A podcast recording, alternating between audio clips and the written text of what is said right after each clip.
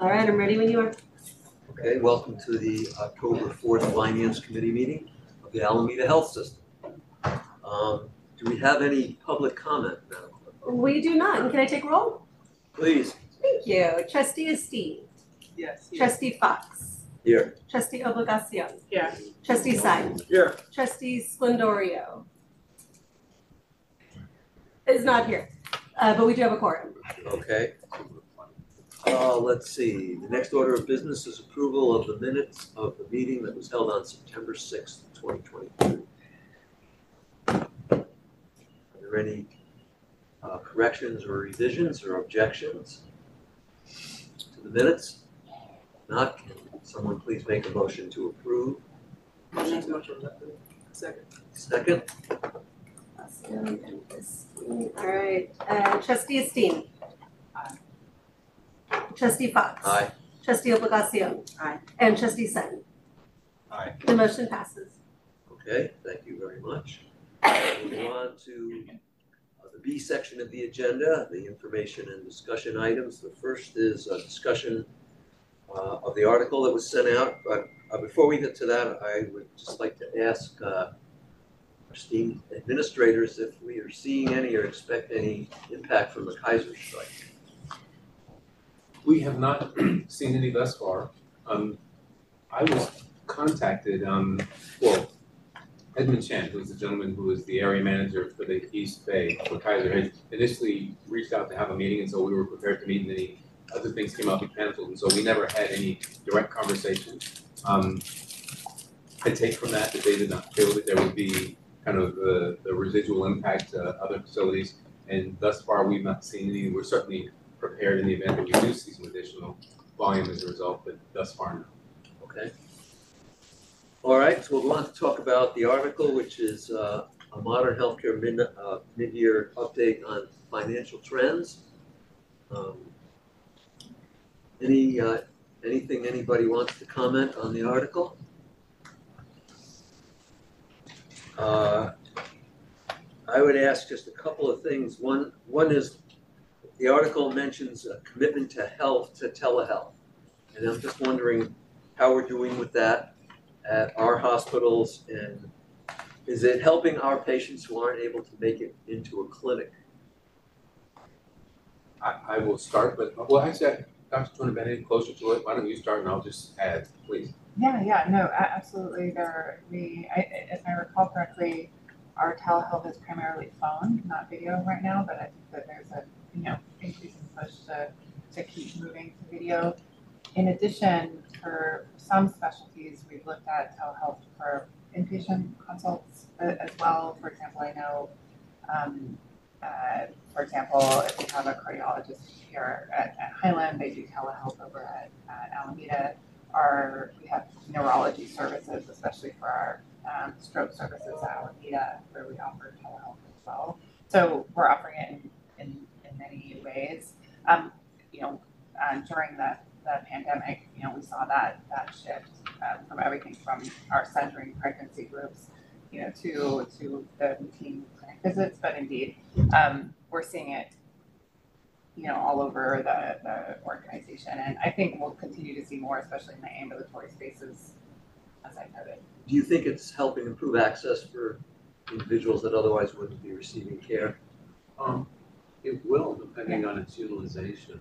Um, I mean, next Tuesday, our executive operations team is getting an update on telephonic, um, communication with our patients. And I think then we'll understand kind of more of what's going on, and if the volumes are picking up, and how are those in baskets being managed, um, some of that stuff. We'll have, at least I'll feel like I've got a little more information about me. The only thing I would add to what Dr. Bennett and Mark shared is that being compensated for it is something that we need to secure. So that's one of the things that um, CHA and CAPH are also actively working on because we were compensated on a temporary basis fairly well during COVID. But I, the fear is that the government will walk that back um, as we come out of COVID. So we need to make sure that we don't lose the, the gains that we've seen by virtue of the funding going away for telemedicine. Okay, well, I guess it, for patients who don't have access to the internet, the fact that we're using telephone communications should be a help to them, right? Because we're not shutting them out of telehealth. Is there any other use of tech that, that's new, that's helping patients get access? Uh, Tangerine here. Can you can you hear me? Yes, ma'am. Wonderful. Thank you so much, uh, Trustee uh, Fox. Um, I would say our use of um, texting. Um, as you know, during um, COVID, um, we really shifted towards uh, increasing how we connect with our patients. And we have found that texting is a great way to send appointment reminders. It is a great way for us to do clinical campaigns. And in fact, um, we track our no show rates, and our no show rate for individuals who have texted confirmations is significantly lower than those individuals who don't receive texts. So um, our general, generally our no-show rate ranges between 11 and 12 percent for individuals who have received texts and have confirmed their visits. So that has been, I think, a real significant boon to our ability to be responsive to our patients and uh, be more efficient uh, in our care delivery. What's the no-show rate for patients that don't text their confirmations? It was generally between 20 to 25% in ambulatory care, so a significant reduction as a result of texting. And can we say that there's, that those uh, patients that text back that they're not coming, are we then able to schedule others during that time generally? Um, uh, yes, we are. What we do is we do, we're doing two things. One, we send out a confirmation both four days and two days uh, in advance. Uh, and we're now, we started about two months or so ago, um, essentially uh, double authentication, so to speak, which is this notion uh, when someone says, uh, yes, they will show up, we ask them again, uh, can you confirm that you, in fact, are a yes or a no. And this has resulted in us making sure that we don't get situations in which someone um, indicates that they're going to show up, but they in fact had meant to say that they were going to miss their appointment. We also know that texting is really popular with our staff. Um, we do a survey of all of our patients who receive text messages and um, who also receive camp- clinical campaigns. And um, overwhelmingly, 88 to 93% of our patient population um, find them helpful. Very few of our patients have been dissatisfied with us using this mode of communication with them. Okay. Thank you. If I may, um, Yes. Mark Amy, I think was gonna share something. Mark, you're up. Yeah, sorry, trustee Fox, um, sorry, slow on the, uh, on the, uh, mute button. Uh, trustee Fox, another thing I'll mention, or a couple of things I'll mention, actually. One of them is we're, um, in mid-December, we're going to be launching MyChart Bedside, which is an extension of the MyChart system specifically for inpatient, and it does a number of really neat things. So we're going to be doing a pilot at San Leandro Hospital specifically. So we'll be uh, uh, with uh, working with Chris uh, and his uh, nursing leadership team over there on that. Dr. Dave uh, from our end is helping with this.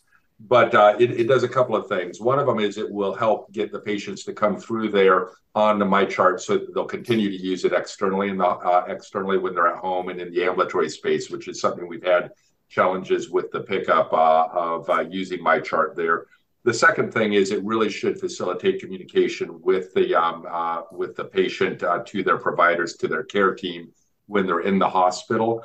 And so it's everything from knowing what their labs are real time while they're in the hospital to knowing what um, uh, procedures they have upcoming. It also gives them the ability to message with their um, providers, other things like that. So it's a, it's a quite a robust system. I've used it uh, in my personal life and it's phenomenal. And I've had very good feedback from other patients and other organizations on using it. So we're, we're actually really excited about that. And so it is an inpatient uh, piece, but it definitely has that tie that you're asking for about uh, coming into the uh, outpatient. The other thing I'll mention is um, we uh, provided uh, provisional um, approval for basically a relaunch of our telehealth program at our last uh, SMART committee. So as uh, Felicia had mentioned, you know, we've had some challenges with pickup on um, using video visits, and so we have a new program that we're going to be launching over the next few months to really uh, increase the uh, the usage of that. And there's a lot of challenges, as James and uh, and Felicia and others were uh, mentioning in that uh, process, but we do have um, uh, specific focus on that. And part of that's actually uh, due to a, um, a grant that uh, that uh, Tangerine was actually able to secure for us uh, uh, to help in uh, in in implementing that. So thank you, Tangerine. Well, well, Thank you. actually, we can thank the late Senator Feinstein because uh, those funds were a direct allocation from her earmark to Alameda Health System. So the thanks is to the late senator. Thank you. Okay, thank you. Uh, there was also, uh, a discussion in the article about patient financing options and, uh, I was wondering if, uh, there's anything new in patient financing options, which we don't have to talk about today, but might be something to talk about at a future meeting. Yeah, we, uh, we, we do some financing ourselves, so, uh, but a lot of, for our patient population, there's really, there really isn't that big of a, of a need for it. Um, but I thought in the article, it was interesting, that it also gave us a few, um, benchmarks to look at and some trends. And I will say for us, um, our HDR, we look at over ninety days instead of one eighty. But if you look at ninety days as a percentage, we're at twenty-nine point two percent uh, at ninety. The median is twenty-seven point nine, so we're a little bit high, and it's it's been a struggle. And uh, at hundred and eighty days, we're at eighteen percent. So just to kind of give some feedback on some of those metrics. There's also a lot written these days about, uh, bankruptcies and that healthcare is probably the number one cause of bankruptcies. And I would imagine that that is very rare with our patients. Would that be a true statement? Well, we, we follow the National Hospital Association's guidance and we, you know, we don't, um, we not have predatory collection practices. We don't go after somebody's home. We offer charity care. We do all of those things that we're supposed to do. Um, so I think, uh, where bankruptcy comes involved is, is, uh, a lot more than just the payment to the hospital. It's the whole situation, right? Um, So, uh, you know, we've got sixty-five percent of our payer mix being you Medi-Cal or managed Medi-Cal, which are pretty low income folks. They do have share of costs, which can be a challenge for them for sure. Uh, but it's all mandated by the state. Okay, thank you. Any uh, further questions on the article, comments? Going Once, going twice? There was one, one part of the article that stood out to me, excuse me, that talked about recurring savings, regaining profitability. And I think this might be like a, a journal talk about commercial hospitals and not necessarily hospitals in our situation, uh, for serving the public. But regaining profitability requires unrelenting cost discipline and concentration on producing recurring savings. And, you know, as you just mentioned, our clients are primarily on Medi-Cal government provided insurance with a tiny share of cost. How do we continue produce recurring savings? Well, it has to do with efficiency in the healthcare system, so, and, uh, so a lot of times CFOs say, we'll do projections and you've got these ultimate crossing lines, your revenue uh, is going down and your expenses are going up. So you have to somehow figure out how to be more efficient, whether it's in staffing or whether it's in technology, something, because the costs are increasing faster than revenue, particularly for an organization like us with such high government Some uh, examples, not necessarily related to our hospitals, but, you know, taking advantage of uh, fast payment discounts, you know, not renting equipment when you have the same equipment in a closet somewhere, but you don't have a way of knowing what you have. You know, uh, not buying equipment, but instead just habitually renting it because you've had it, that you've been renting it for years, so you keep renting it, even though you could have bought it three times. That, that kind of yeah. It's like smart budgeting. smart operation. Okay, if there's no further comments, um, we'll go on to D two, uh, CFO report.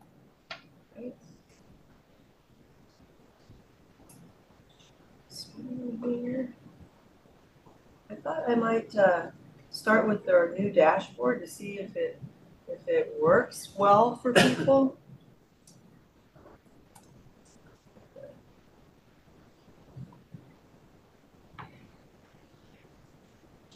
Bigger, there we go. So the last finance committee, we talked about having a one-page place we could go to see how the organization is doing. So the feedback that we got um, is reflected in this one-page slide. Um, we don't have a lot of numbers on here. It's really, you know, how are we doing from the highest possible level? There, were requests for us to put references on, you know, where to find more about these statistics. We're still working through that because we haven't figured out how to do it because we, we can't link to a database or anything like that. And the whole idea of this was to have less, not more, posted on Board Advantage. So um, we're still struggling on how we're going to do that, and maybe it's not an actual reference, but it's a uh, where a report where you can find it. I don't know. We'll have to. If you guys have ideas, we can talk about that. But so the trend line goes back a year, and you read it uh, left to right. So um, if you look at the volume statistics, those are adjusted discharges and adjusted patient days. That's supposed to the ER, level two, ETA, four minutes. Pharmacy to the ER, level two, ETA, four minutes. So the adjusted factor looks at our outpatient charges so that it becomes an equivalent of all of our volume. So it's an industry standard metric. It can be compared to other hospitals. Um, it's usually in every audit report. It's it's uh, it's it's used by most uh, organ, healthcare organizations, hospital organizations. Um, we're green on both, which is great news. Um, the first one relates to discharges. And I'm really pleased to report because we added a lot of discharges in hopes of reducing our length of stay and we're hitting our target. So that is great news. So that tells you right there, our length of stay is down, right? And I thought about maybe adding length of stay as a third one, but um, for adjusted patient days, again, those can go up. That's not necessarily good because if you've got patients here beyond their geometric um, expected length of stay, then um, you know, we're not gonna get additional funding for that. So, you know, we, we want safe discharges, but we also have to, um, we don't want patients in the hospital that shouldn't be in the hospital. Um, for the revenue cycle there, we've got the collection ratio, um, that's on our financial statements, and we're, we're showing this to budget, just like the volume discharges. And our collection ratio kind of jumped around for a couple of months, but we're right on budget, so we're green at eighteen point nine percent.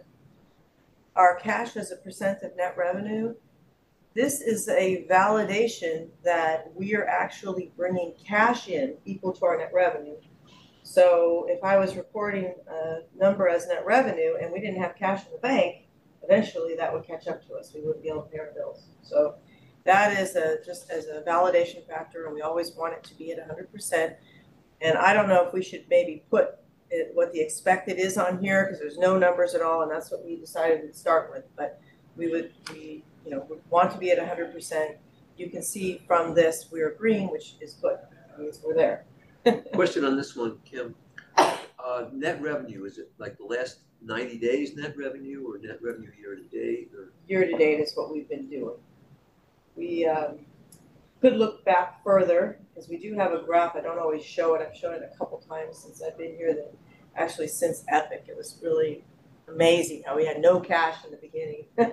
And then all of a sudden, we started cat, you know, collecting all of this cash. So you could have a number over hundred percent, You which could, would mean that our AR days are going down. that's correct. You're collecting, if we've collected, we would have collected more cash year-to-date than we billed out. Yes. I feel like a financial person would get that, Yeah. you know, would draw that conclusion. That's not where my mind goes immediately. So thank you for saying that. Yeah, because it always, it takes us, you know, we've got an average of about uh, what, sixty to sixty-one days in AR. And so it takes us that long to collect it, and as we just talked about, you know, we've got eighteen percent over six months. Mm-hmm. So if we all of a sudden bring down and collect that, and we continue to collect our current stuff at the same average, we're gonna have a more than a percent. Unless I overvalued it, just to make things. That's another. Because all of this is relative to the budget. Well, I'm always estimating what we're gonna collect and what our net revenue is. I never know what it is in the month that we report it. We have these models and we guess at it. And then this statistic is, tells you how well I'm doing, basically. You got a magic plan. Uh, and then the next one is the gross days in AR, and um, we're at like sixteen point one, so we're doing well.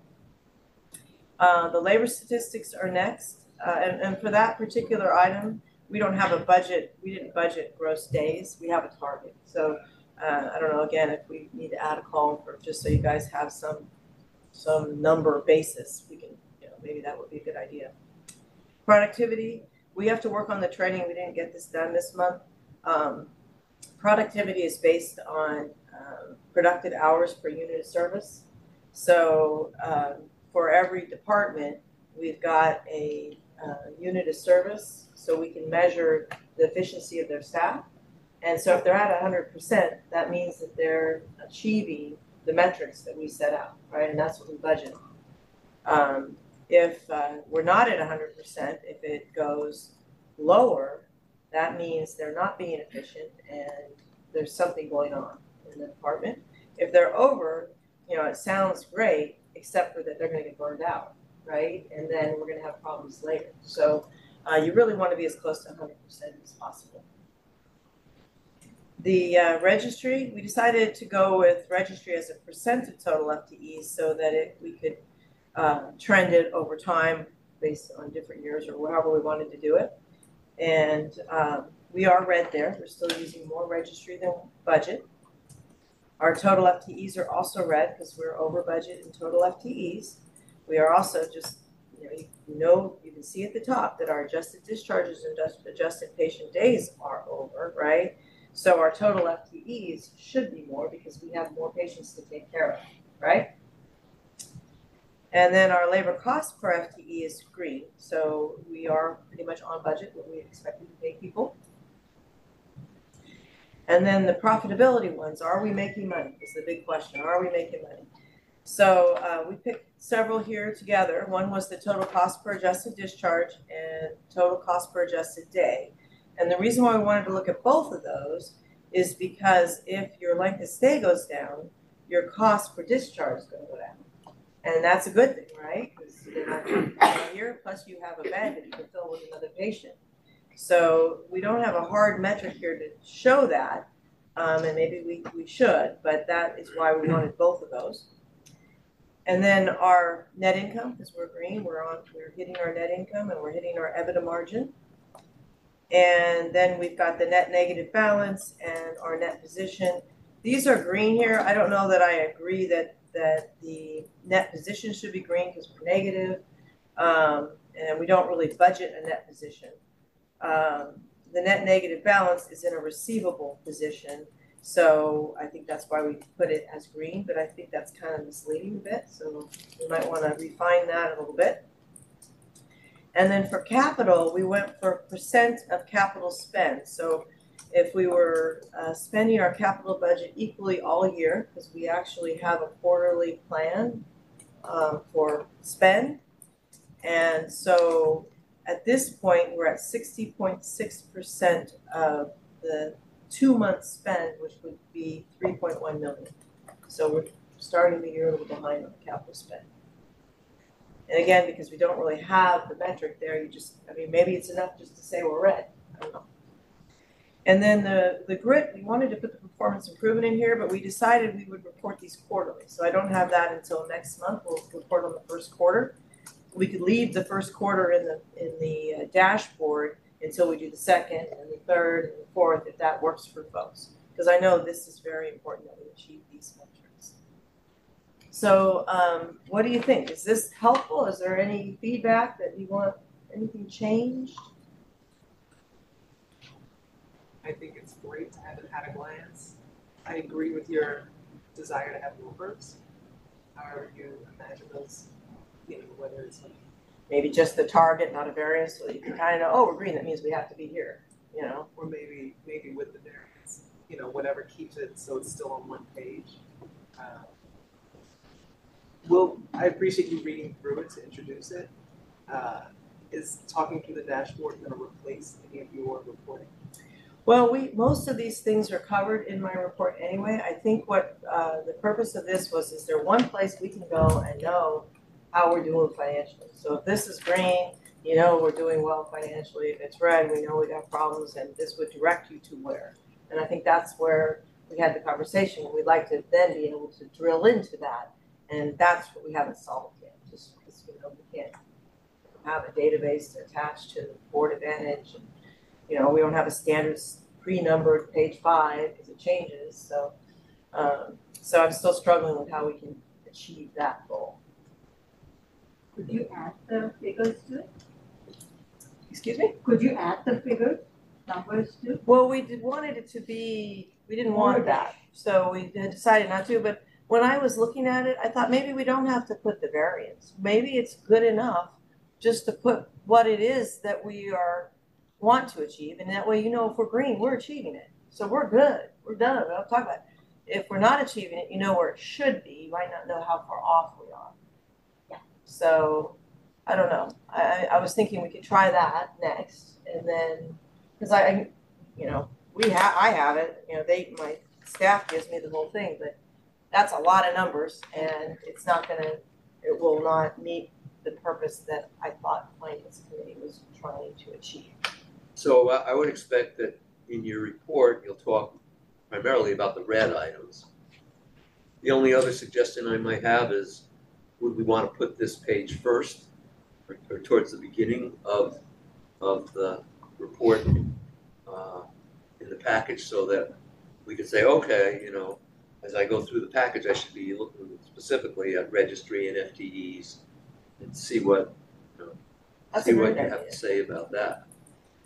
Yeah, I think that's a great idea, because we'll see that first, and then I, on my report, I'll make sure that if there's anything red, I have explained it in there. I know I'm trying to make my report smaller, I've cut it down by about three pages. I still But got that some more doesn't mean work to that do. we stop after we've read this report, okay? Right. We've got to, like we were saying last time, we have to, we have to maintain our elevator speech, so if we see, uh, one of the board, one of the soups or anybody, uh, Congresswoman Lee in the elevator, how, how are you doing? We can answer, we can say something, right? You know, not just, oh, there were only two red items on the dashboard last month. You know, we should carry around with us a little bit more what's going on. Okay, thank you. Alright, so that's It's good a good guidance start. for me. Thank, thanks to everybody for their work on this. Share my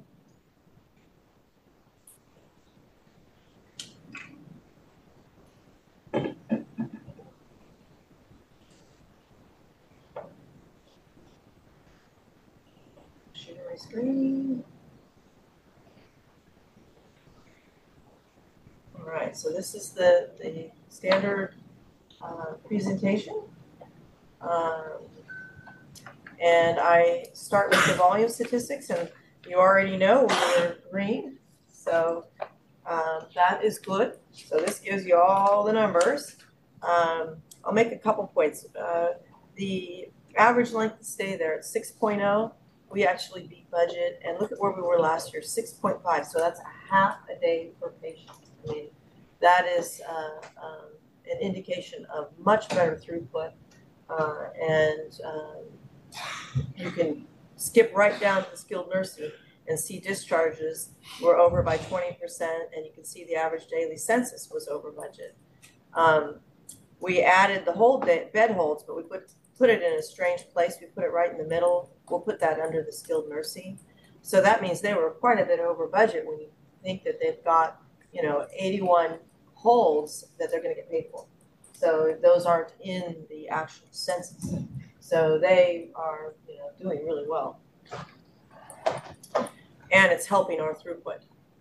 Um, I mentioned already that the patient days and discharges were over budget, and to me, this year, what's key is those discharges, because we said we were gonna reduce our length of stay, and we were gonna backfill with another human being, and that was gonna be how we were gonna close our budget gap. And so far, two months in, we're doing well. Um, our CMI is down a little bit, two point six percent, which means, you know, we had less complicated patients from a global view. Um, our emergency room was right on budget for August, however, year-to-date, we're down two percent. So that is impacting some of our uh, professional billings. And then um, worthy to note here is trauma, look at that, in the month seventeen point one percent, twelve point seven for the year, and of course, trauma is usually a lot of commercial patients, which really helps our bottom line. Twenty percent ahead of last year. Yeah. That's awesome. Yes. Guess unless you're the patient. Yes, yeah, I know, it's like, huh. Um, so I wanted to also mention that we added left without being seen, that was a request. So we were at six point five percent, um, and seven point six year to date, which is still below budget, but look at where we were last year, nine point nine percent. So this was one of the, one of the Huron or best projects we worked on to try to reduce the left without um, being seen. And so from my perspective, going from nine point nine to six point five indicates we've had some good work done there. Um, you look at the observation equivalent days, that is really strange. I mean, we're down forty-eight point eight percent and seventy-two point nine year to date and sixty-five point three uh, less than last year. So we were not meeting the standards when we were um, adding these hours. In fact, Highland doesn't even have, didn't even acknowledge having observation. So these, this, um, this billing was, uh, uh, didn't meet standards, we were never gonna get paid. So when you see these reductions, it has no impact on our net revenue. But what I will say is beginning on November sixth, we are gonna start charging for observation correctly at Highland. So this is all part of the patient status work that we're doing, that Dr. Tornabene is leading for us. So this um stat looks strange and I'm thinking I either need to add outpatient in a bed, which is uh when a patient doesn't meet criteria and we're not gonna get paid for them. Because sometimes, you know, we have a social admit that we don't have a safe discharge for, we can't discharge them, we have to keep them in-house. Uh, and so that's an outpatient in a bed, right? Or a surgical patient that just wasn't ready to go home yet, and so they stay over an extra day and we can't bill for that. Um, and then admin days. So if I added those two stats, then you might have some equivalence. So, um, it's a lot more stats, so, uh, we're, we're kind of, But it's an interesting stat, because like you said, if we weren't charging for it, you weren't getting paid for it, but the person is still Yeah. It- And I appreciate you giving us a few examples. Where else might we see observation equivalent days? Like, is it strictly inpatient? Is it sometimes in the ER? So observation is a outpatient service, so a patient comes into the ED and they're being assessed. And the physician has to make a decision, is this going, this patient gonna be admitted? Or are we not sure yet, we're gonna wait for some tests to come back, we need to evaluate this further. So usually there's up to two days where you're evaluating and you need to make a decision whether they should be inpatient. They're still there after two days, usually they would meet the patient criteria. But I'm sure you could tell me cases when it doesn't. So, so, um, so basically, observation is the hours and the ancillaries that you can bill while they're in an outpatient status. If they get, um, elevated to inpatient, we have to wrap those charges into the inpatient DRG or, or case rate. And then we get one payment based on whatever the contract is. I mean, that sounds like a lot of people boarding in the ED. And I, it makes me wonder about staffing and, you know, ER nurses are not med surg nurses. How that is, you know, what that looks like in actuality, these are big numbers. And uh, I can tell you one, it was in San Leandro, it was a patient that wasn't in the ED, they were actually in a bed. And they were there for months. Yeah, that And they, happens. you know, they didn't meet criteria, but we, they weren't a safe discharge, so, you know, those are the complex cases that need to get escalated up so that we can find an appropriate disposition for the patient, so. Hopefully the beds that could be help. Already help. Absolutely, and, and observation services can be delivered in ER beds, they can be delivered in dedicated unit elsewhere, they can be delivered in the inpatient environment as long as the appropriate documentation is there for, for being an outpatient observation service.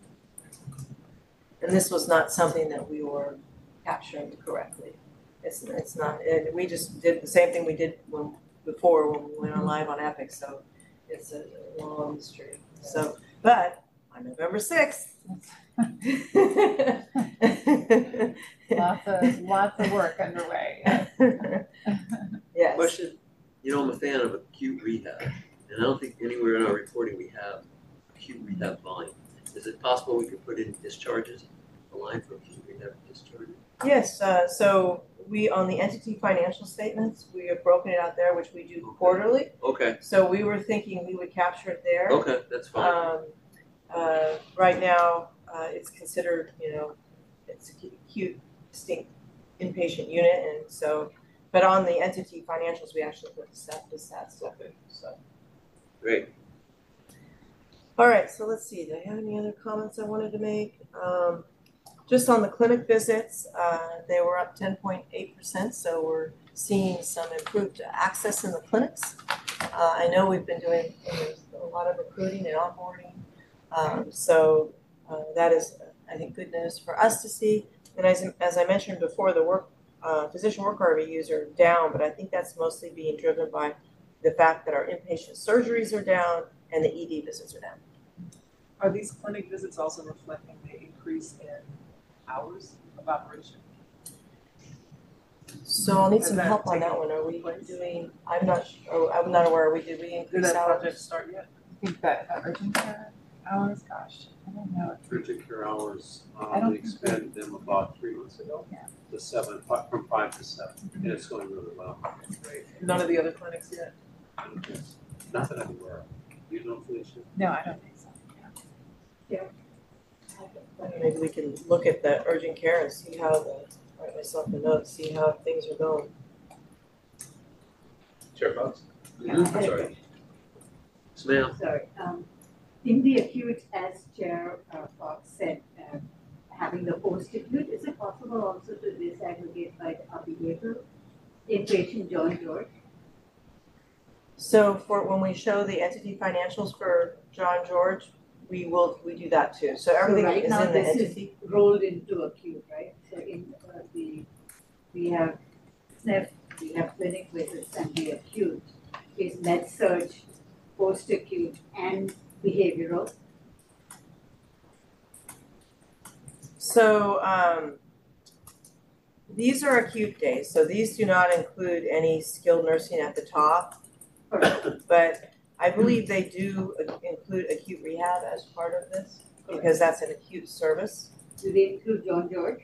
No, um, no, because we didn't, I think John George is not in there. I should know this off the top of my head, but I'm afraid I am, I know we have the stats page and we have them all broken out and the- I, I think this is supposed to be the summary of all of it, but we just redid the whole thing. So, so we could, let, let's go back and research that, because I, I, I take your point, and is it embedded in here, or will you only see it on a quarterly basis when we do the, you know, the, the breakout of the various, um, units, and so, Kim, let's take that back for, for action, and let's just sort that out, okay, and we'll get back. Yeah, I believe this is the sum of all acute, so, because we have, in the old stats, the ones that we did last fiscal year, we, we had, they, they were posted every, you guys have all seen, you know what I'm talking about, because they were posted every single month, right? And so they were, um, for each entity, and they rolled up to this summary. So it has, I, I'm guessing it's still rolled into. Behavioral. Um, Acute, acute does- Numbers are rolled into. Acute does include psych days.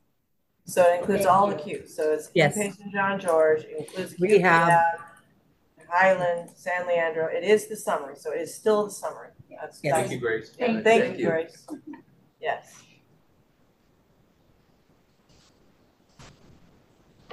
All right, so I think that's everything I wanted to uh, talk about on volumes.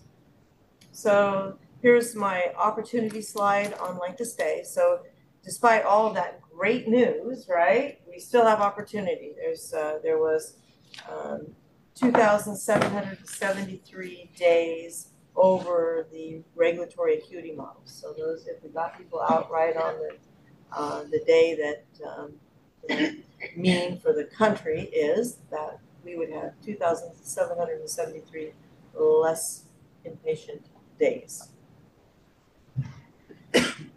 And here's our financial results.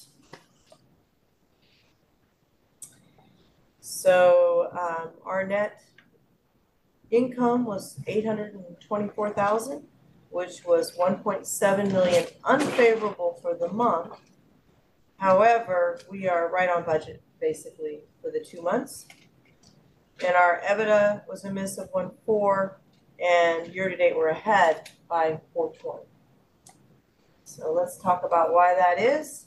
Here's our, um, our gross revenue slide. Um, if you look at the gross revenue, we are one percent over for the month and 0.4 for the year. So we're running above budget and we saw that in our dashboard. Um, the outpatient is doing really well and it's being driven mostly like by outpatient surgery and some radiology. Um, the inpatient is down, I think, mostly because the ED and the surgeries, inpatient surgeries. And then the physicians are down because of the lower ED um, and lower inpatient um, charges, because those are more intensive, you know, physician charges. The collection ratio is down this month, 0.6, and we are right on budget year to date. And I think, um, you know, with our CDM increase and the small sample sizes, I think maybe we, um, we, uh, maybe overestimated last month's trauma because we thought the commercial payer mix was so positive.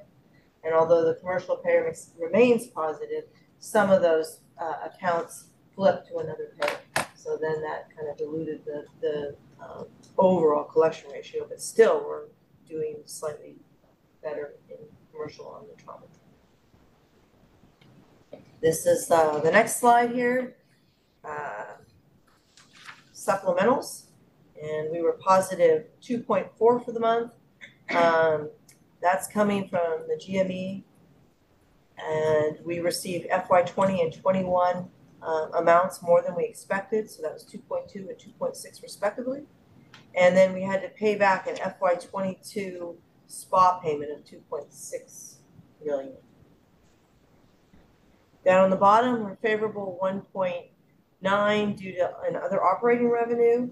Um, great news here, we, we got our settlement from Anthem. We've been fighting with them since two thousand fourteen, if you can believe that. And we actually went to mediation. Sherry Johnson represented us. And she walked away with one point one million and these are on accounts where they underpaid us. And so she, we had a hard time because it goes back so many years. Um, and a lot of the claims became stale, but we didn't give up and, uh, she, I think that was great, uh, a huge win for AHS. And uh, this is so important because what happens in the current uh, world where they're looking at what's the correct payment to pay people. Um, we talked about the No Surprises Act and we talked about um, how if there's a dispute, you have to go to an IDR process. Last year we did a presentation on this. And uh, a mediator decides what the payment is going to be to the hospital. And they've been looking at OSHPD data on your, um, your percent you collect on gross. And because we weren't following up on these low plays, That's one reason. And the second reason being that we have such a small sample size, it was a fight because we had to show that our OSHPD data was incorrect, that we need, you need to look at current data, not old data, and it, it was, we went back and forth and back and forth. So big win. Next one that we're gonna go after is Shield. And another thing that's mentioned in that article that we read is that reimbursement disputes and pursuing them is a major theme among hospitals, so let's stay on it, that's great news. And if you don't go after it and you ever decide to, you're not gonna get it if you haven't ever gone after it before. Yes, so they look at your previous history to determine what's, what you, you should accept as fair, regardless of a contract. And what do you attribute Sherry's success to? Sherry? Yeah. You know, this has been hanging out there for nine years, and so kudos to you and to Sherry, but what did she do differently, in your opinion, that was successful this time? Uh, so, uh, I mean, I, there's only one way I can say it, and that is we didn't follow up. I don't know whether we weren't staffed appropriately, I don't know what happened, I don't know, you know, what it was like in 14, 15, 16, 17, 18, I don't know. So all I know is that, uh, and, and, you know, commercial is only seven or eight percent of our business, but it pays, you know, significantly more than our other book of business. And we just did not have either the teams or the, the wherewithal to really go chase it. I mean, you have, the reason why these were in this process is somebody reported it. If they hadn't even reported it, we wouldn't have a chance. But then there was no follow through at all. How many years of uh, lost revenue or incorrect billing does this represent? These claims started in two thousand fourteen. If you want, I can come back next time and give you how much we actually got paid by year, because a lot of them was too stale and they got thrown out. But, um, I can, we, we worked quite a bit on this. um, And we, the team had to, had to, uh, justify that we weren't asking too much. And that's when we got in trouble with all of our OSHPD data and previous collections. Anyway, it was, it's, happy to come back and report. This must have Maybe been I can have percent Sherry do it. reserved by now. Oh, yeah, it was It was a total gain. So this is a total pickup. And since it's on our, um, our, our archive systems, pre-Epic, that's why it's shown as other operating revenue and it's not in the net patient service revenue. Well, that's great, because I know it's so, it, it could be so tempting and easy to just say, oh, forget that one, you know, and Yeah. nobody would see it because it's already carried at zero, but, um, great to have that cash and to let Blue Cross know we're not giving up on this stuff. I mean, that's exactly why I was curious about the number of years, because as you said, it's already written off, and maybe people are like, oh, it's not that much, it's not that big a deal, but it adds up. Yeah, or, you know, you're pushing staff to do current stuff and, Mm-hmm. you know, it's, uh, I don't know, but, um, you know, if you're interested, I'll be happy to come back, cause there, it- there was a lot out there and we didn't, we only saved so much of it, and we're going through this exact same thing with Blue Shield right now.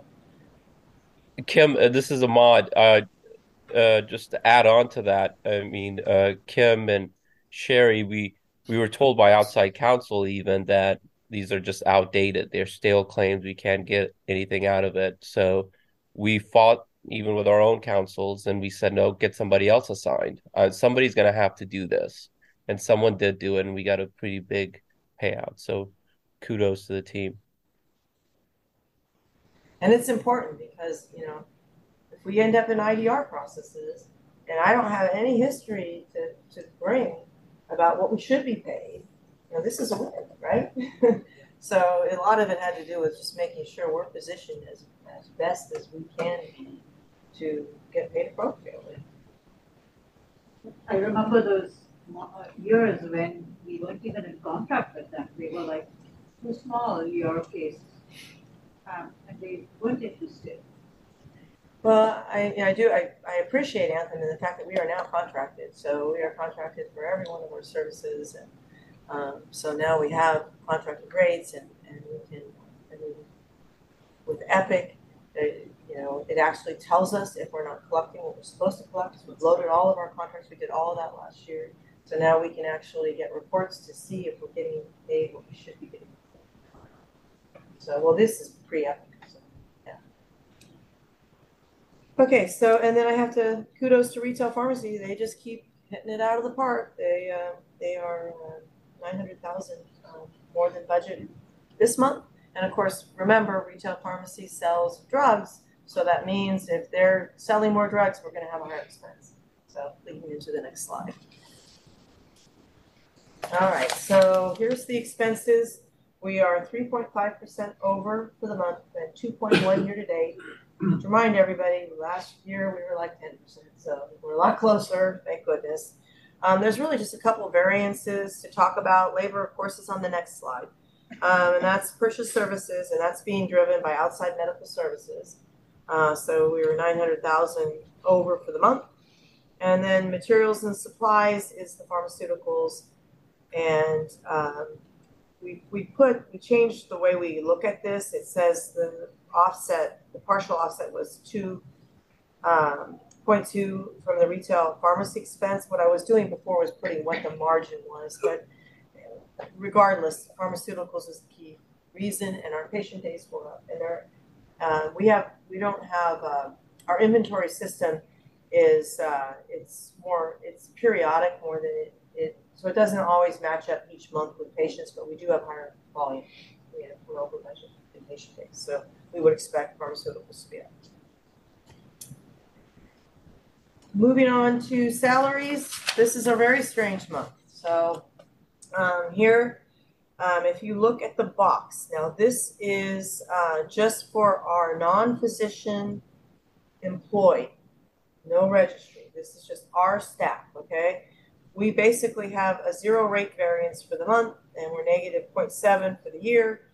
We have a positive uh, volume variance because we haven't um, um, filled all of our positions. Uh, so year to date, it's a negative uh, 0.7, favorable for the month 0.1. So way closer than we ever were all last year, okay? And then if you look at our registry, that's where we still have our problem. Um, that is uh, driving the the total negative paid FTE variance at the bottom, the negative 47 for the month and 73 for the year. That's registry. But the good news is our registry rates are down. So um, we had 0.3 in the month and 2.8 less for the two months um, in our registry rates. So that is really good to see because um, I didn't put the slide in this month because I thought we had enough. Maybe I'll bring it in next month about um, how much we, how much our rates went up, the registry, and how much they came down. Excuse me, I I got a call from Mr. Brasky for math. Is that you, sir? Thank you. Timely. I got, uh, two of the regular and two small. Thank you so much. Thank you. So employee benefits, um, we have one variance there, uh, it's, um, here, it's positive six oh seven, four point five percent, and negative seven, uh, point eight, basically. And we did correct the July spread, um, so we had some budget issues. Uh, we can't go back and restate, uh, July, but we, we fixed it going forward in August for the rest of the year. So what's important this month is the variance year to date. So I just want to talk about year to date. And that, the reason why we are over is we made some settlement payments on our self-funded workers' compensation. So that was more than we had accrued, so that's a half a million. And then again, we had the housing allowance for the residents. This was a union agreement that we negotiated um, because it's such a high cost of living here in Oakland. Um, so that was uh, six hundred thousand we paid out in this year, and then we're putting six hundred back in last year's audit, and then offset by some lower other benefits. And here's the FTE graph.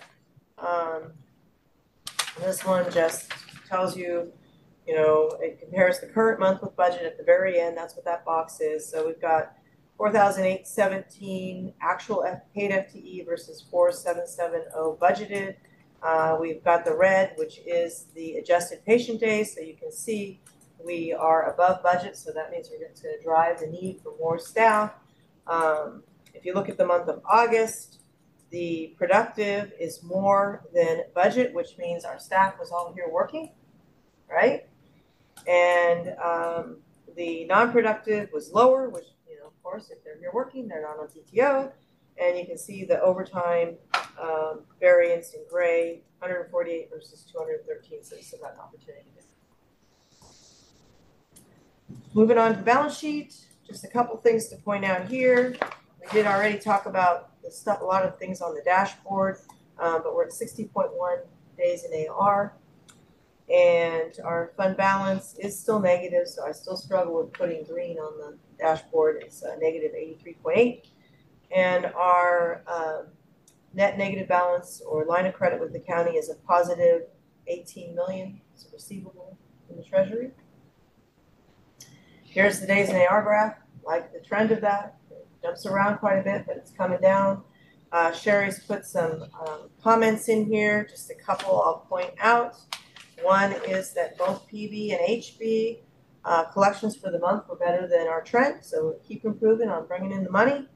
And the other thing I want to talk about is very bottom of PB, it says deployed new revenue cycle service line meetings, starting with cardiology. And we're going to roll that out to the other ambulatory clinics. And why this is important is when we really start looking at the professional charges, are we missing anything? You know, getting the engagement of all the clinicians so that, you know, we can work together to uh, ensure that, you know, we're not missing any opportunities in billing. And also, you know, to me, having these conversations helps us connect the dots. So, um, if we've got a service line and you're in the clinic, you're, let's say, um, you know, you're in OB, you're pregnant, right? Well, you know, we're gonna, you're going to have a baby eventually in the hospital, right? So, you know, the whole service line should be connected for that patient, right? So, I think a lot of great work's happening here uh, with the physicians and also Mark Kratzky and his team. So this is a meeting, like a meeting, people getting People together and Sitting talking. together, That's talking, great. yeah. How will that impact, how do you think that will impact productivity as docs have to get adjusted? Well, I think that, um, I don't think these meetings are hours and hours and weeks on end and months and months. I think we have check-ins and I think we learn things and we go do the research and then come back. Modifications and go check things and then come back. Uh, and I think it's just really healthy for the organization and I'm really pleased with, you know, all the conversations that are having, that everyone's having. I don't know if anyone else wants to weigh in. I mean, you're part of many of these. Uh, And we just added uh, another service line director. Just started, I mean, there's lots of opportunity to, as we're rolling out service lines, to start having meetings with the director or the, the physician leader of that area and just find opportunities. And it's really about finding opportunities, discussing and connecting. Is, is there a goal, like, are there certain things, like you said, OBGYN, which is crisscrosses, of so many others that crisscross, uh, outpatient, inpatient specialty, um, that by first quarter or, or second quarter of this year, we should at least have these many service lines that are, um, you know, I think that are deploying these revenue cycle So we've got one established service line right now, cardiovascular. And cardiovascular services, they had very specific timelines to meet, and I think they got, should, their, their strategic plan in place within the first six months of getting the service line director. So now they're actualizing their plan. And they're creating, um, some efficiencies within the service line as it relates to registration, um, they're developing a new electrophysiology, um, program, which we don't have right now, which does heart ablations, et cetera. And so it's really, really working well. So we've got four new service line director positions that we're hiring into. And the same expectations will occur for them. To your point, to develop a plan, develop their goals, develop the direction they want. Um, we just hired a service line director for OBGYN and she's been here a couple weeks as well. So it's really early on in the development of these. And sometimes you learn from the first one Yes. because those things, as you do it, you can replicate some of that. That is yeah. our expectation to replicate as much as we can. Yeah, we in fact just earlier this week had the physician leaders of the cardiovascular service line giving the mental download to our um, OMG physicians and also the chair of pediatrics too, because that service line will be obstetrics um, and gynecology as well as pediatrics and sharing those learnings um, to have a faster startup, you know, with this second one. Thank you. It's great, 'cause the coordination is amazing that comes out of it, you know, so. uh, But anyway, and it, and it- you gotta have all the people at the table. You gotta have revenue cycle, you know, you gotta have, you know, revenue integrity, you got, and it takes everybody, so. Um, And then here's patient collection, and, you know, as I say, the proof's in the pudding, so to speak, you know, we're twelve point one percent higher than we were last year. And we just continue to have this, this positive trend. And uh, here's our projection on the net negative balance or our line of credit with the county. Uh, there's only one change in this, um, and uh, that is that we had to take out $40 million. Um, typically, or in most years, we get an HPAC amendment, um, and it's based on previous year calculations on um, realignment. That's the formula that determines how much money we have to give back to the state. Um, and when we did the, the preliminary numbers, it looked like we weren't gonna qualify to keep any of it. So when that happens, we don't do the amendment and we don't receive the money from the county. Um, we did receive, might remember from my report just recently, we did get our, the entire amount, or almost all of it, thirty-eight million of it, um, from two years ago. The year before that, we got six million. The year before that, we got zero. So it jumps all over the place. And so we'll do the next calculation in January and see if we're entitled to keep any or not. Good news is we're below the, the line of credit balance. Uh, we did pick up a bit and we are going to, uh, extend the forecast one more year so that we can, um, be prepared for, you know, how our expenses and revenue are going, but I don't have that for today. Here's the table, and the only thing that's changed is we took the forty million out of January twenty-four. Any questions? Any other questions? Thank you. Okay. And we're on to Chief Operating Officer report. Yeah, thank you, trustee Fox. And on Zoom is James Helena, our Director of Facilities. Uh, Mario Harding also is available and James reports to Mario. And these two are literally riding herd, if you will, on, on an unbelievable amount of facilities um, activity. And that's what we'll, that's what they'll be presenting tonight. Um, And then we'll have a little time for questions. So James, um, I guess I'll turn it over to you. Mark, thank you very much. Paul, appreciate your time. Do you all see my screen? Yeah. Thank you. Hello, everyone. My name is James Helena. I am the Director of Facilities and Engineering. Today's presentation revolves around facility projects. Current projects by facility. Projects in progress at each facility, county collaborations, as well as we'll be speaking about future planning. Here we see pictured as the San Leandro Hospital with a footprint of just over 141,000 square feet. We are excited about the things we are doing here. These are some of the projects in progress. We are doing work outside as well as inside, starting with the exterior paint and followed by new asphalt and restriping of the parking lot. The education center will receive some upgrades by way of roof repair and a new HVAC unit. Hey, James, do you want to go? Sorry to interrupt. Do you want to go into presentation mode? Are you able to? If not, we can leave as is. Yeah, here we go. Sorry about that. Thanks. Here you see some of the images of the San Leandro Hospital. In the top left corner, that's the painting work going on on the rear of the facility. As you can see to the right, up, oh, excuse me, I'm sorry.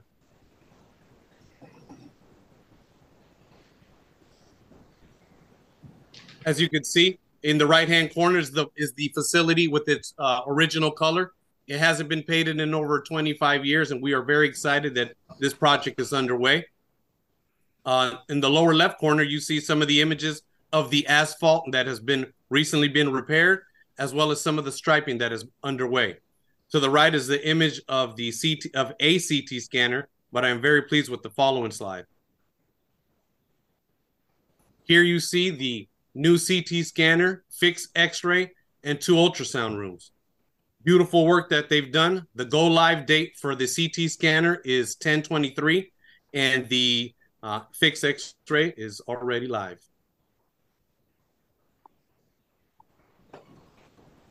Wow, look Follow- at that ceiling. I know, I like the ceiling.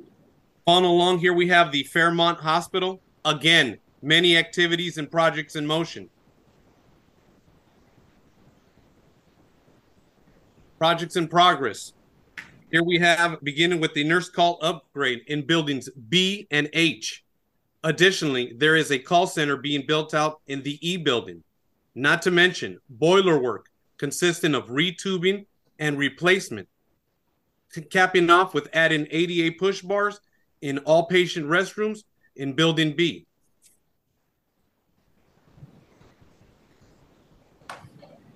This is some of the images of the boilers that are either being replaced or being retubed. They are in building C, building E, and H.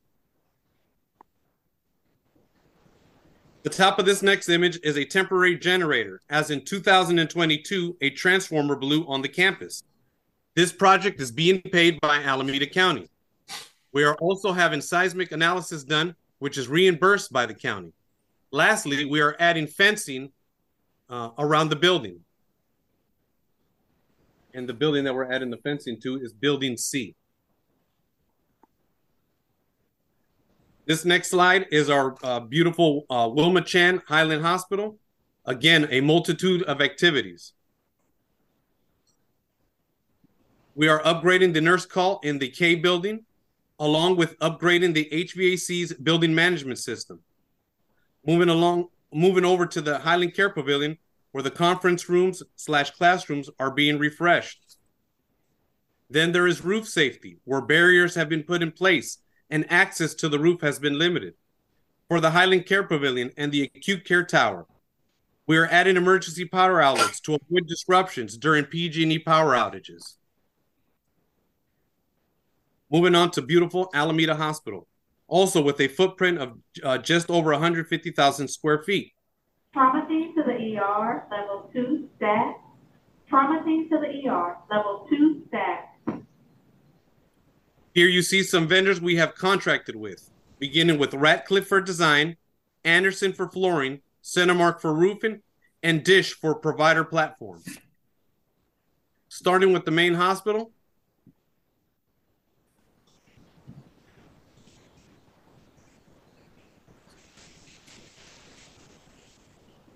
Excuse me. Starting with the main hospital. Building E, we are replacing the roof and gutters. In the pharmacy, we will replace the flooring and moving to the roof where Dish will set up their platform for other providers. Lastly, the central the central utility plant infrastructure. This is a multi-phase, multi-year project. Thanks to a donation by the Alameda Hospital Foundation, we are able to shorten the number of project years from 5 years to 4 years. This was a, this will allow us to resolve the historical temperature and humidity issues. Moving on to South Shore. Last year, our patients were temporarily relocated to the Fairmont Hospital while replace while we replaced the entire sewer lines, followed by new flooring, fresh paint, and new and main electrical. Here you see some of the images of the of a patient room. The pa- the image to the right is the common corridor. We had to saw the floors up and replace the entire sewage lines to the facility. But the next slide, I think you will be very uh, happy with. Oh, totally different totally different this is uh right now we we just received HCAI uh, sign off last friday and now we are moving on to cdph for their final sign off uh, the facility looks great we have new flooring throughout fresh paint Uh, it's it's totally different place, and I believe that our residents as well as their family will will be uh, very excited for to return to this facility, and I'm sure it's it, it will also boost our staff's morale. Some more images. That's the common corridor, and that's a patient room. So, for any of you that may have seen the facility within the last year, you know what it looked like. You would really appreciate these images here. Lastly, well, next, this next slide is encouraging as this is a collaborative effort by Alameda Health System and the county GSA. Alameda Health System and GSA conducted a facility condition assessment. Although this is really uh, early assessment by GSA of the areas that are there to be working on, not attached yet are shown the cost and timelines. But for key infrastructure work at the Fairmont and John George campus, this is an early indication of the areas of focus where they will be working on, where they will be working down the course of the next couple of years. Some of the things they will be doing uh, is the assessment of the Wilma Chan Highland Hospital, the admin building, the service building, the, the correct, the wings, A, B, and C. And for the Fairmont campus, they're looking for things like ADA, electrical, plumbing, structural, fire, interior finishes, the roof, the wing and service building, mechanical equipment such as pumps and uh, things of the like, passenger ele- elevators, interior doors, and composite floor decking.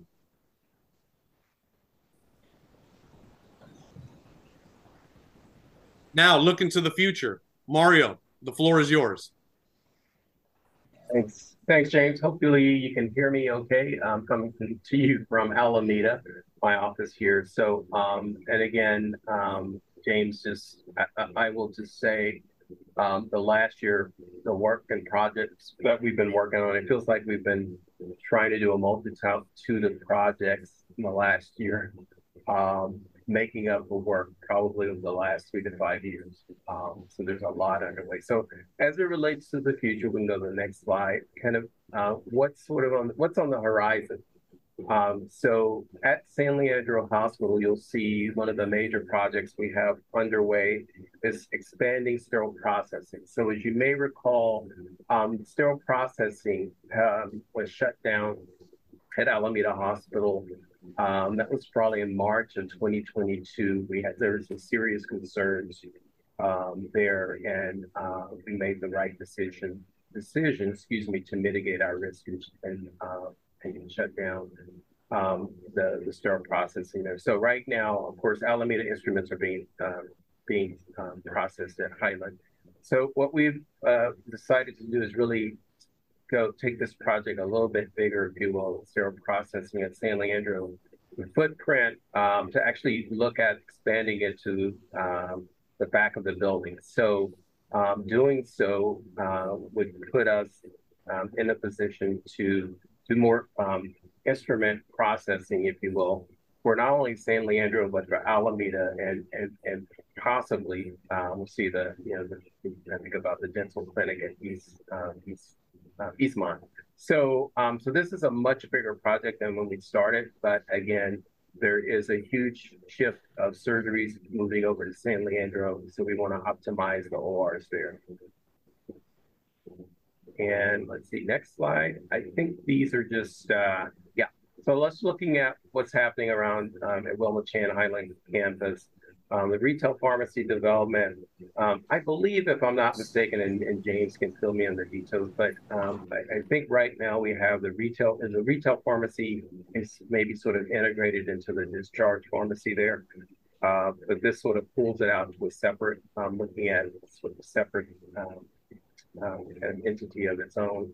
Uh, there's the HCP dental build out, which, which again, where the executive offices are vacated and then you'll see for all of the buildings, we are, there's a significant amount of work as it relates to the seismic assessment um, that are required by the by 2030, uh, with the most extensive certainly at Alameda Hospital.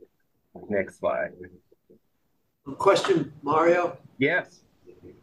Um, what does the retail pharmacy development consist of? So I'll allow James. Do you want to expand on that further? Uh, Well, what I can tell you is this.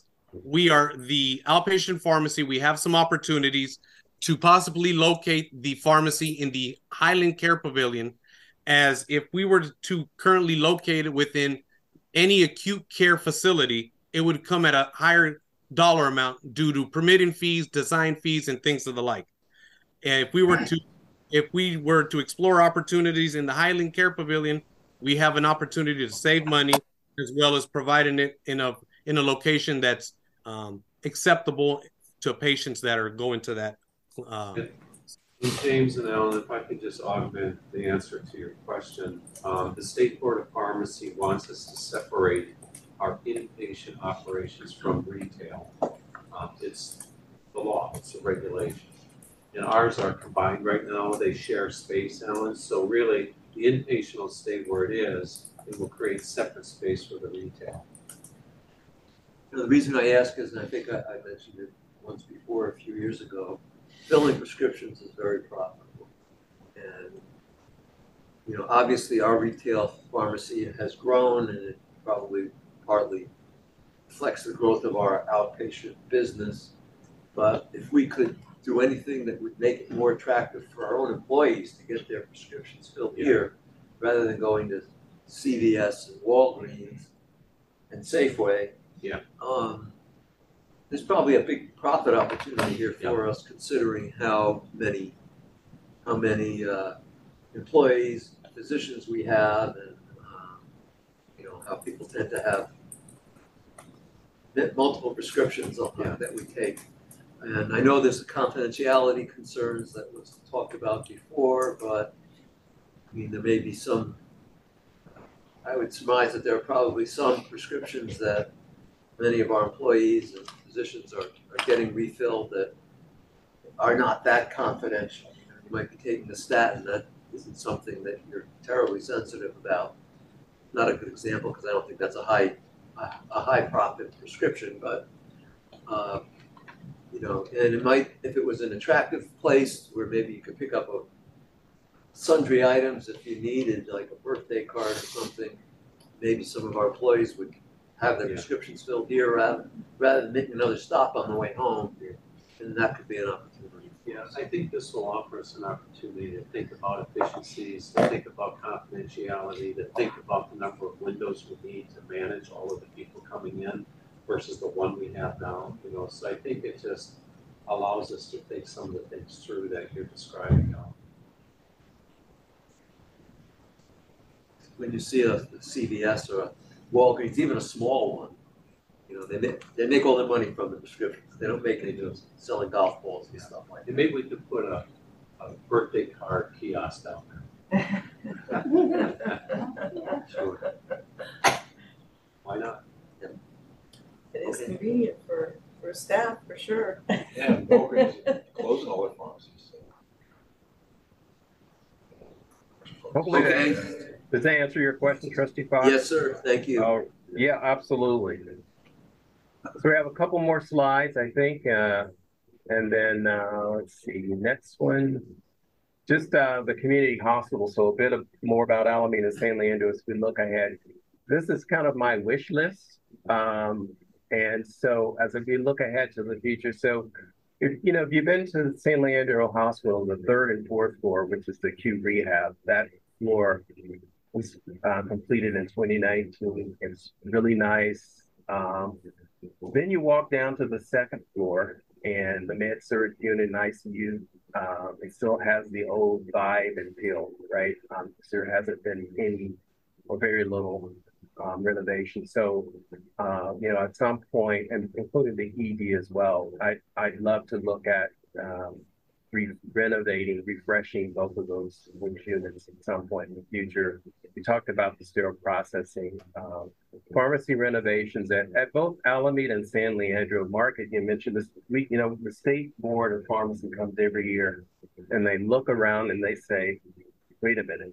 Which is one of the reasons why we're we're replacing the carpet at um, at Alameda, but there we've had some challenges with um, some mold and some other things in the, the hood, um, and then you get into some of the pharmacy USP USP um, 787, I believe, uh, requirements. But I, I think we really need to look at, um, both of those hospitals. The, the pharmacy is tight. Um, it's, you know, they, the, the amount of work and, uh, that's doing there is much more than where they were doing years ago. So, uh, another opportunity there. And then the second floor remodel, this is Alameda Hospital. Um, again, the old labor and delivery unit. Um, you know, there's a hodgepodge of activities up there. We have the AIM hospitalist office there. We've got some case management, occupational therapy, other offices. So it's been pretty dormant over the years. but perhaps, you know, certainly the opportunity um, to look at maybe different programs, um, you know, um, utilizing that space more. And I think the last slide, or maybe that was the last. Fairmont, again, seismic assessment for Fairmont, um, looking at remodeling the building, a building H to support the medical or hospital medical unit. Um, so these again are future initiatives. I believe that's the last slide. Uh, but but again, um, uh, you know, like I said, as I started my um, my presentation, there's a, a, significant amount of work going on, and, and I give kudos to James um, for undertaking a great deal of this work and his team. Um, and I say we are small but mighty, um, and I say that compared to where I came from, just the scope of the department. There's a ton of work.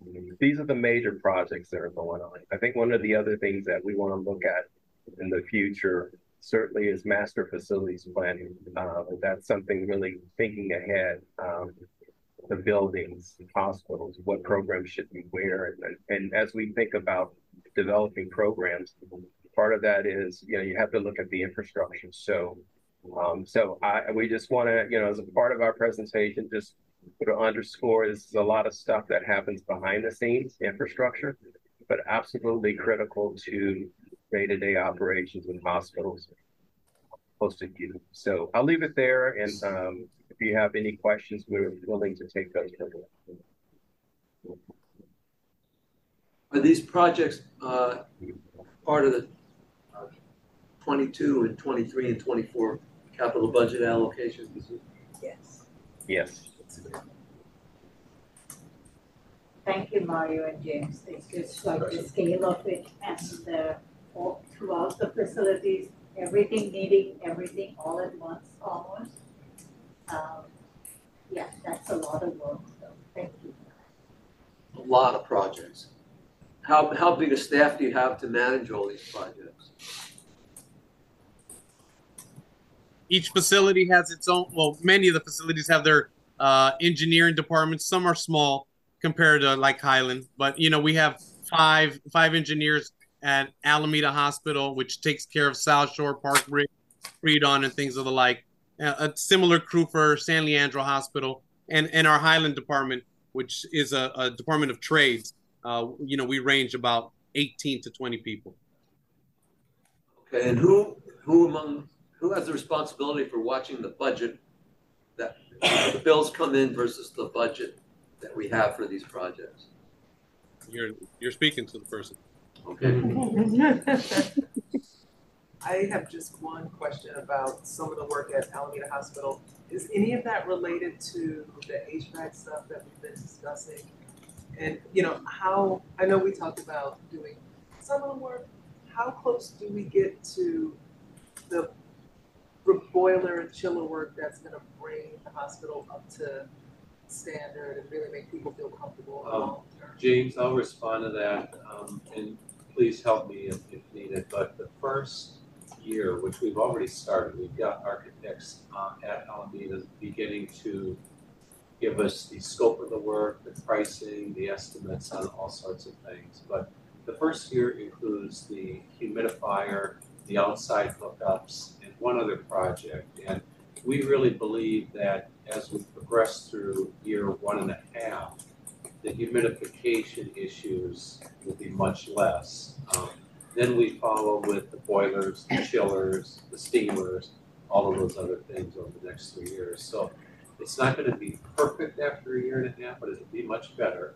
And then it'll be a continual progression. James, anything to add to that? No, sir. I think you've captured everything. Thank you. I do have a question. So are these projects uh being contracted out? Or are these being done by uh employees of AHS? These are significant multi-million dollar, hundreds of thousands, we contract. So then I have a follow-up question. If, because it's significant, so are we contracting this to union jobs or non-union? They're, as far as I know, they're all union. They're all union? The other thing Uh, I'm Trustee Obligacion, this is a mod. As part of that, Ira's on the on the call as well. So these um the projects that James has uh you know highlighted in his presentation, they're public works projects, and public works projects are required to be bid out in a very sp- special way. Uh, once uh, uh, we choose a vendor, we're required to, for example, register it with the state and the state uh, uh, requires each contractor to pay a, a prevailing wage. For example, there's some very uh, comprehensive steps that needs to be taken in order for some uh, in order to ensure that prevailing wages are being paid. And as Mark stated, most of these are going to be union uh, jobs. One, one thing I would like to add in, James, is that um, our Eastmont Clinic, we're moving adult dental over there. And we're in the midst of all that planning. We expect by next July, maybe into August of twenty-four, that that project will be complete. It's a big project, um, and we're really, really pleased. At the same time, you heard about the planning up here on this floor, um, related to more dental presence. So there's just so much going on. It's, it's incredible. Just wanna make a comment, I'm glad that these are, I mean, thank you for um I'm not giving some information that these are union jobs, right, and this is really good.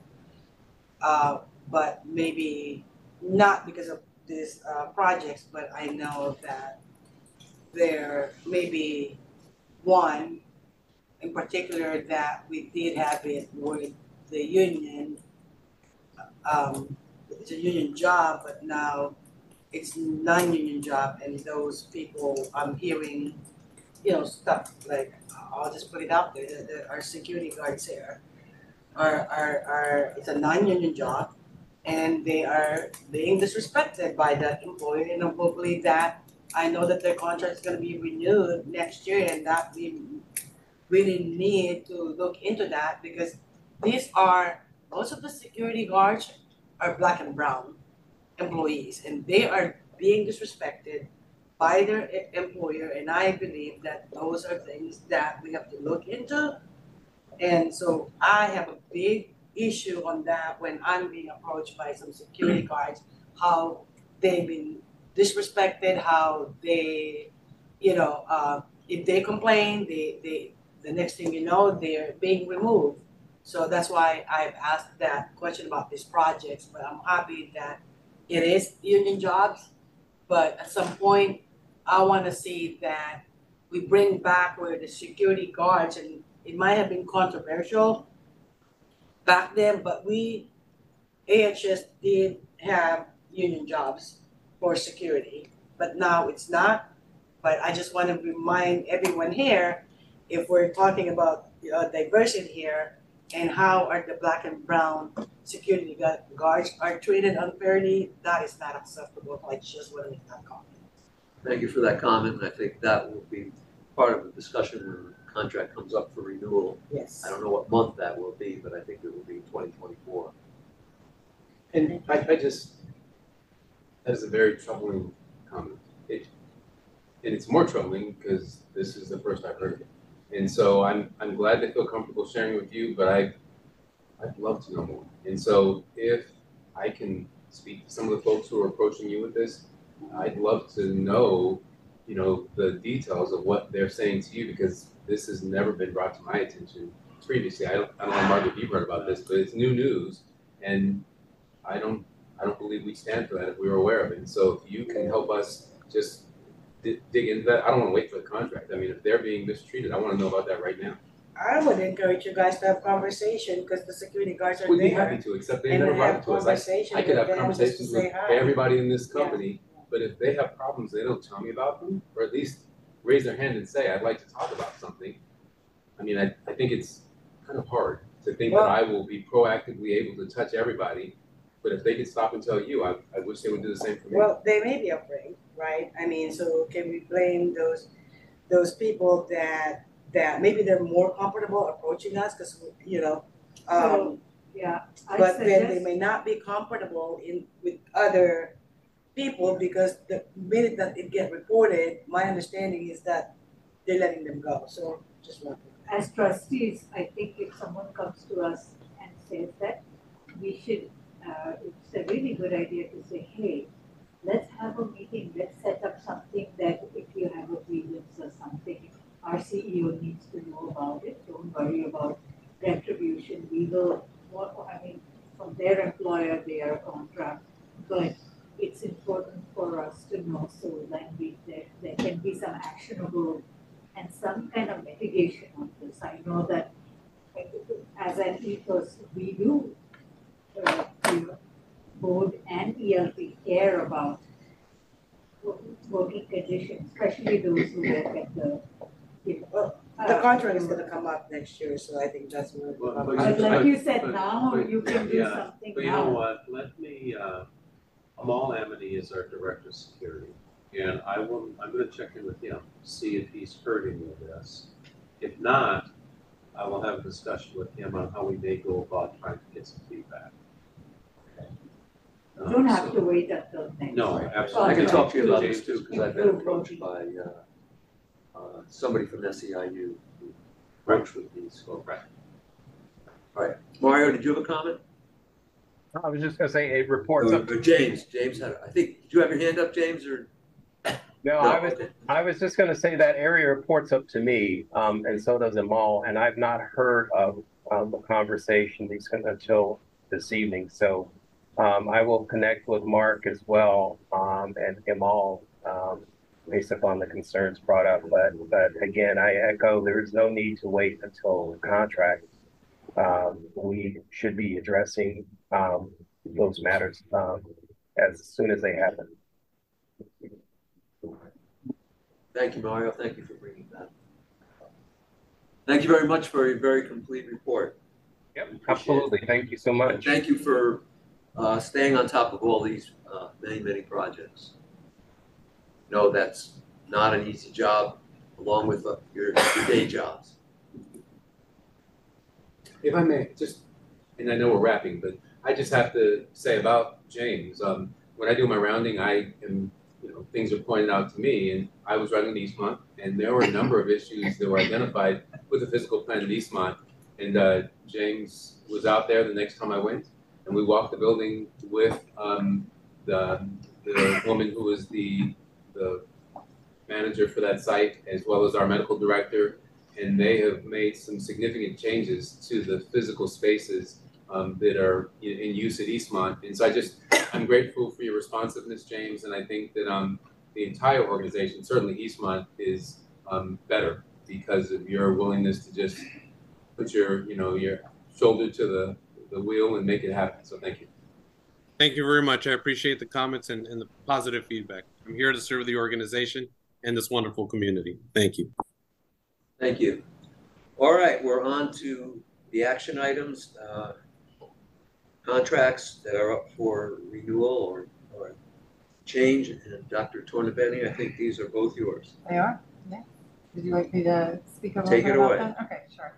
So starting first with um, Alameda Inpatient Medical, we have two major contracts with Alameda Inpatient Medical. So this represents a renewal of one of them. This is um, Alameda Inpatient Medical has been a very long time partner with Alameda Health System, um, an excellent group of physicians. And for for this contract, this is the care that they provide at our post-acute um, locations as well as at John George. Um, they provide internal medicine um, care and consultation for our patients um, in in those areas.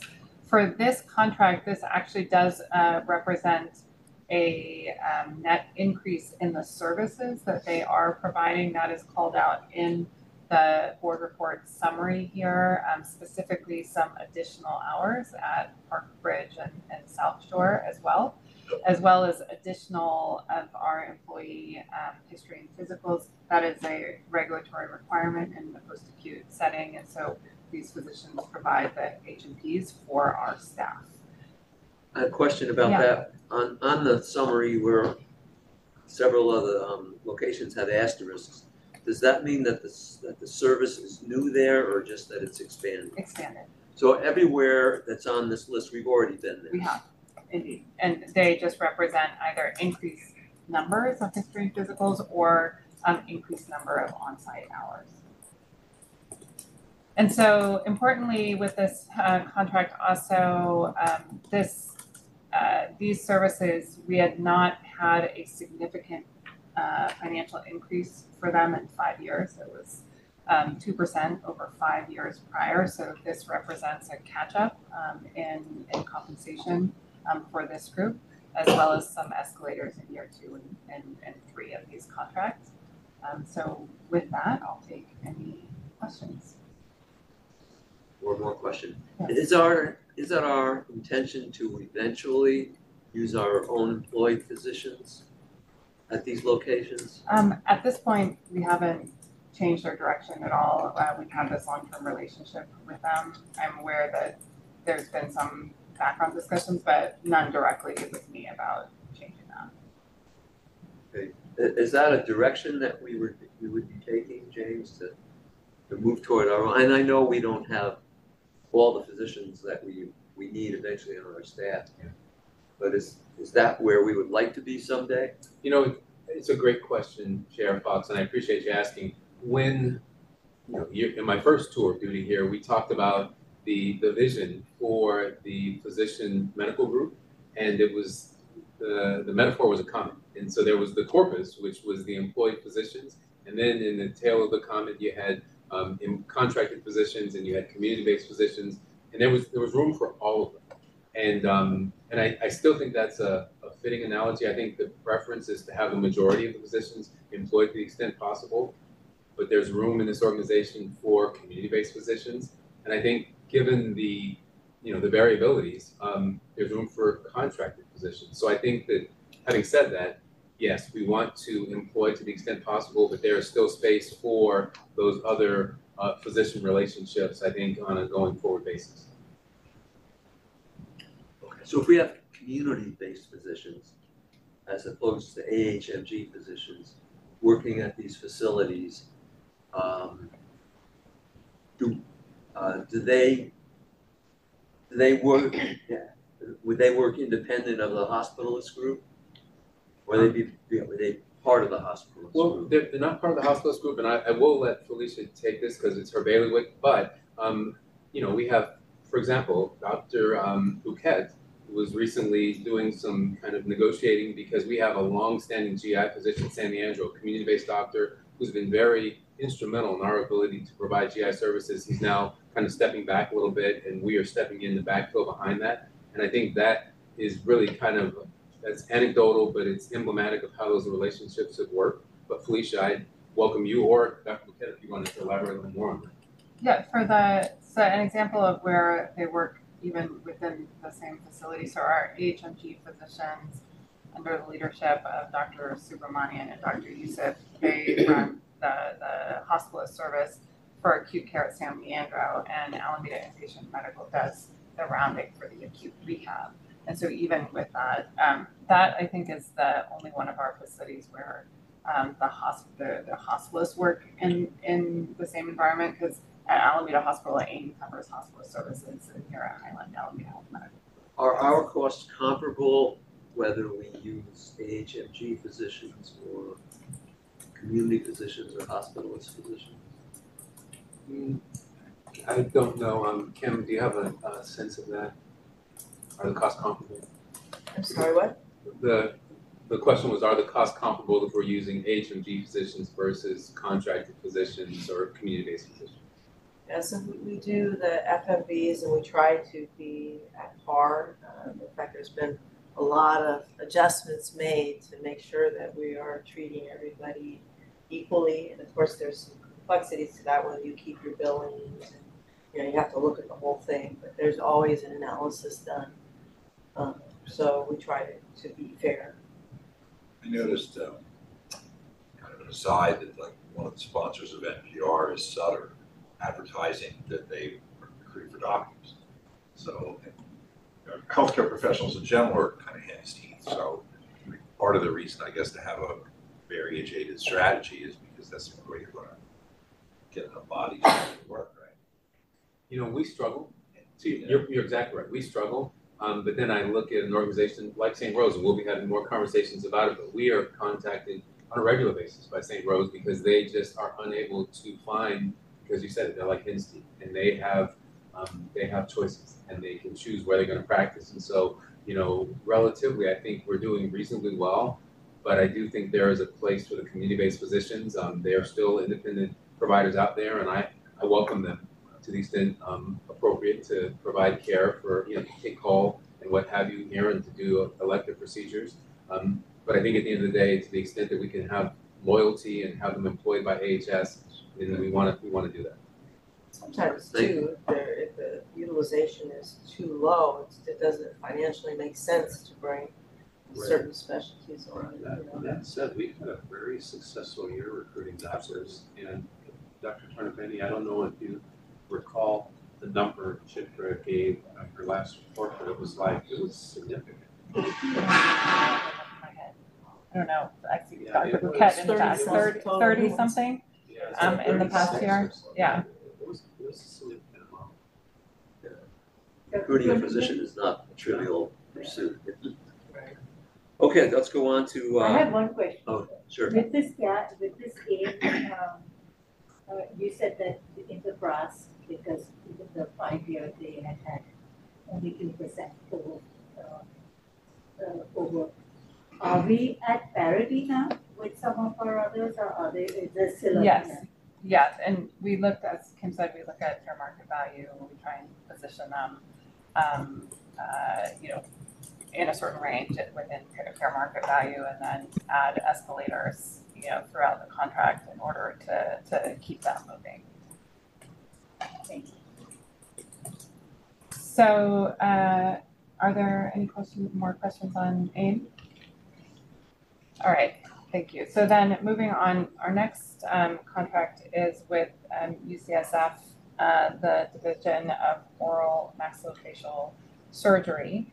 Um, this is a contract renewal, and I don't know, Dr. Victorino is also, might be here on the line. He's the chairperson, um, of surgery, and he was also joining tonight. So, um, under this contract, this is a, a renewal, hi, Dr. Victorino, um, that uh, we typically have, or at least the goal is to have four oral maxillofacial surgeons under this contract. That is a requirement under their, their residency program as well. Um, this was, um, uh, we brought in UCSF uh, a few years ago, and under this program, they've been able to significantly expand the services that, that we offer um, for oral maxillofacial surgery, both uh, you know in, in, the clinics and in the operating rooms.